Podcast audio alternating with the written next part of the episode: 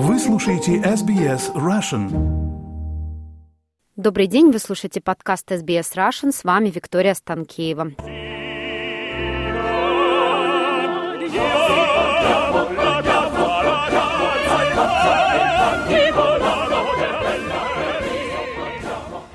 Сиднейскому оперному театру исполняется 50 лет. И сегодня мы записываем интервью с оперным певцом австралийской оперы Геннадием Дубинским. Геннадий, здравствуйте. Здравствуйте, Виктория. Здравствуйте, дорогие радиослушатели. Геннадий, мы знаем, что торжественные мероприятия будут проходить э, в рамках празднования 50-летия месяц. Может быть, вы нам расскажете поподробнее, что это за мероприятие? Я думаю, что мероприятия, они все анонсированы. Это будет, безусловно, концерт, это будут э, правительственные представления, в общем, много чего. Мне кажется, сейчас было бы интересно поговорить в принципе об истории создания театра. И все-таки 50 лет театру, да, 50 лет, вернее, зданию театра. Ведь на самом деле в этом здании находится не один театр. Более того, оперный театр не самая большая площадка в этом здании. Самая большая площадка – это концертный зал. Э, там, по-моему, больше двух с половиной тысяч зрителей, а э, оперный театр вмещает где-то, по-моему, 1600 зрителей. То есть он не самая большая площадка в этом здании. Кроме этого, там еще есть три театра, где бывают драматические спектакли, различные представления, э, плюс эти театры используются и как репетиционные помещения. Ну, в общем, так сказать, это такое вот большое такое произведение архитектурного искусства у нас в Австралии, и ему исполняется 50 лет, да. Геннадий, а с чего началась ваша любовь к Сиднейскому оперному театру? Ну, дело в том, что когда я только сюда приехал, меня повели друзья, потому что я вообще ни черта не знал, в принципе. Я не очень понимал, куда я еду. Это было уже 30 с чем-то лет назад. И я приехал в Австралию, мы приехали по независимой иммиграции. Но, в принципе, э, как вы понимаете, в то время интернета не было. Очень э, такое приблизительное представление имели об Австралии. И, безусловно, сейчас дорога из аэропорта в Сити, она едешь через Зетланд, новые дома, красиво, все. А когда мы ехали, это были двухэтажные какие-то домики, одноэтажные деревья. В общем, это был чистый кошмар. А плюс, плюс индустриальные там склады, промышленные всякие заведения. В общем, это было ужас. И э, мы посмотрели друг на друга с моей женой, куда мы приехали. И мы немножко закрустили, познакомились с э, австралийскими друзьями. Марк и Джуди такие были. И они просто нас решили развеять и повезли нас э, в Опера Хаус. И я помню, когда мы запарковались где-то на Сёкюлаки, и вот мы не спеша идем, и вдруг появляется это величественное здание, такое уникальное, где, которое я видел на картинках. И вот эти все, как у рыбы чешуя, вот на солнце горят все вот эти вот кафель, тайлс, да, вот, которые сделаны из маленьких частей, э, весь это все покрытие, плюс эта красота. Конечно, это незабываемое первое впечатление. И, безусловно, я даже мечтать не мог, что я когда-нибудь когда-нибудь назову этот оперный театр своим домом, своим офисом, и что я вообще когда-нибудь вообще туда зайду, там, тем более буду работать. У меня и мыслей таких не было, тем более оперу я не пел э, в своей жизни, как говорится, никогда, хотя я был, как говорится, обучен, я закончил ГИТИС, и э, часть обучения была опера, но я себя не видел никогда оперным певцом. Я пел всегда эстраду и э, романсы, и вдруг сказать, приехав в Австралию, понял, что э, мои эстрадные песни, тем более русские романсы, э, ну, они нужны, конечно, особенно русскоязычной аудитории, но это не то, что, как говорится, где я мог бы работать. Я начал искать всякие разные пути для продолжения своей творческой карьеры. И выяснилось, что я могу петь в опере. И я пошел, как говорится, на прослушивание, зашел, что называется, с главного входа, пошел, что называется, по объявлению, увидел в газете объявление, что будет, так сказать, прослушивание. А прослушивание обозначает по объявлению, это значит, ты прослушиваешься в хор. А к этому времени я знал хормейстера оперы Австралии, был Майкл Блэк, и у нас с ним как-то был разговор, так сказать, где-то мы встретились на каком-то концерте, и я ему сказал, что я не хочу в хор. И он меня увидел, говорит, а что ты хочешь? Я говорю, ну, вообще я хотел бы иметь, что называется, stage audition, э, прослушивание на сцене. Он говорит, я ничего не могу обещать, ну спой. Я споел, он говорит, я знаю, ты хорошо поешь, окей, ничего не обещаю. И через две недели у меня в почтовом ящике лежало приглашение на Stage Audition.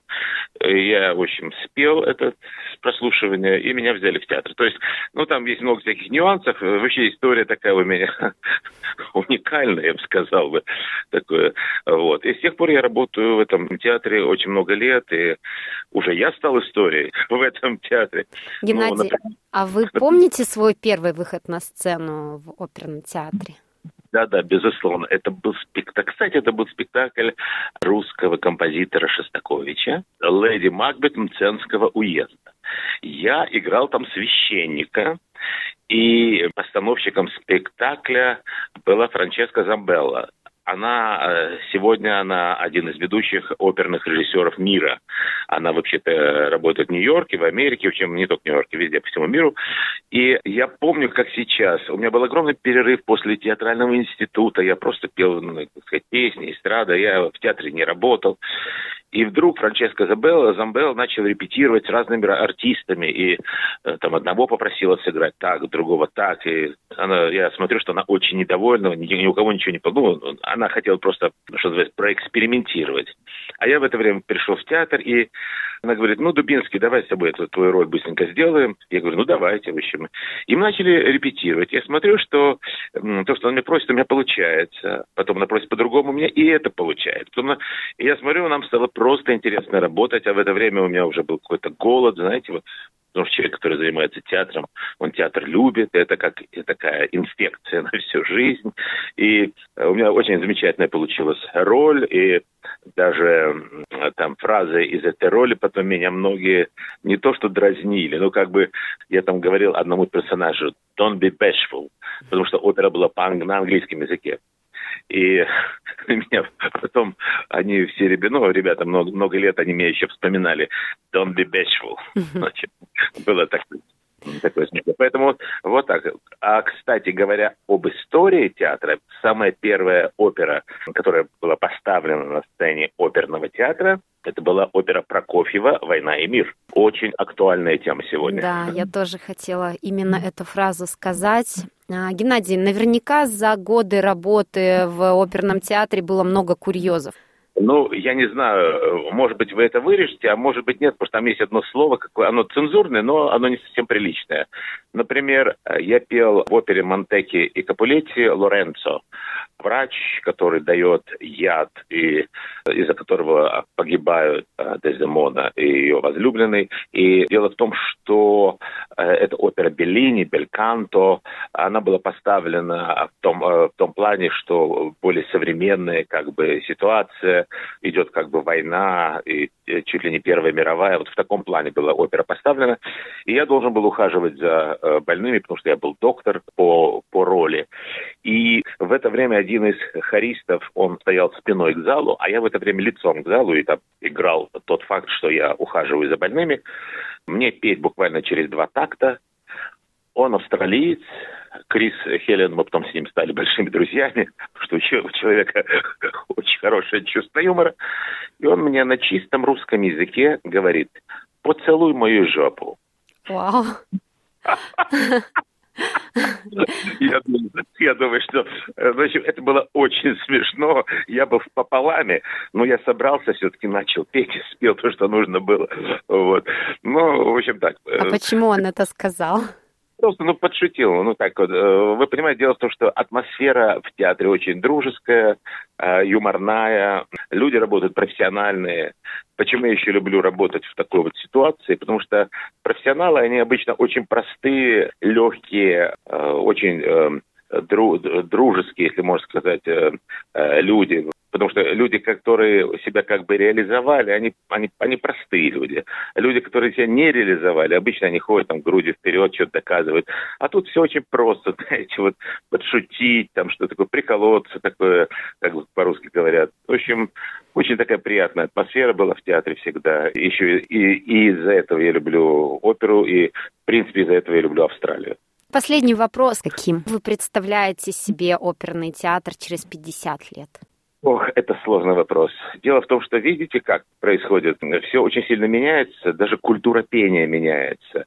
А те певцы, которые были в золотой век оперы, а, выдающиеся э, тенора, такие как Корелли, Тита Гоби, такой баритон. Вот эта школа пения, она как бы празднуется, но она меняется. Сегодня много певцов, которые переходят более на разговорный как бы жанр. Уходит эта культура, культура бельканто, микрофоны. Видите, сейчас и опера Австралия, она делает э, э, свои постановки на заливе. Идут они с микрофонами, хотя люди пытаются петь полными голосами. Но вы же понимаете, это уже не то акустическое пение и то, что происходит.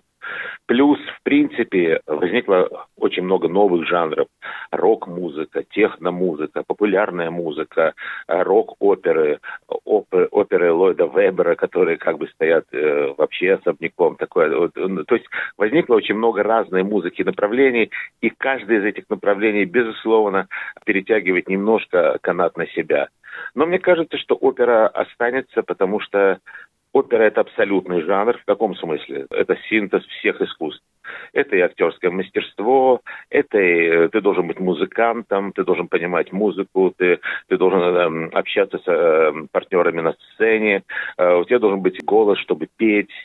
Это связано с тем, что э, замечательные декорации обычно, то есть это еще и изобразительное искусство. Очень часто приглашаются балетные оперные спектакли, это и балетное искусство. То есть это синтез э, всех искусств. Поэтому мне кажется, что несмотря на все эти вот те маленькие и, может, даже большие проблемы, которые возникают, мне кажется, что опера все равно останется каким-то образом, наверное, она немножко трансформируется. Ну, скажем, например, опера «Аида», в которой я принимал участие, она сейчас сделана с огромными телевизионными экранами на всю сцену. И таким образом она оформлена, там меняется изображение, соответственно, с действию, э, заложенному в опере но это какой-то имеет уже более современный, модерновый вид. И я надеюсь, что все равно вот человеческое начало, вот, вот то, что называется а, душа, то, что называется вот сердце, то, что называется вот, то, что передает человеческий голос, человеческие чувства, останется в опере навсегда. Спасибо вам большое, Геннадий, за это интервью. Спасибо вам.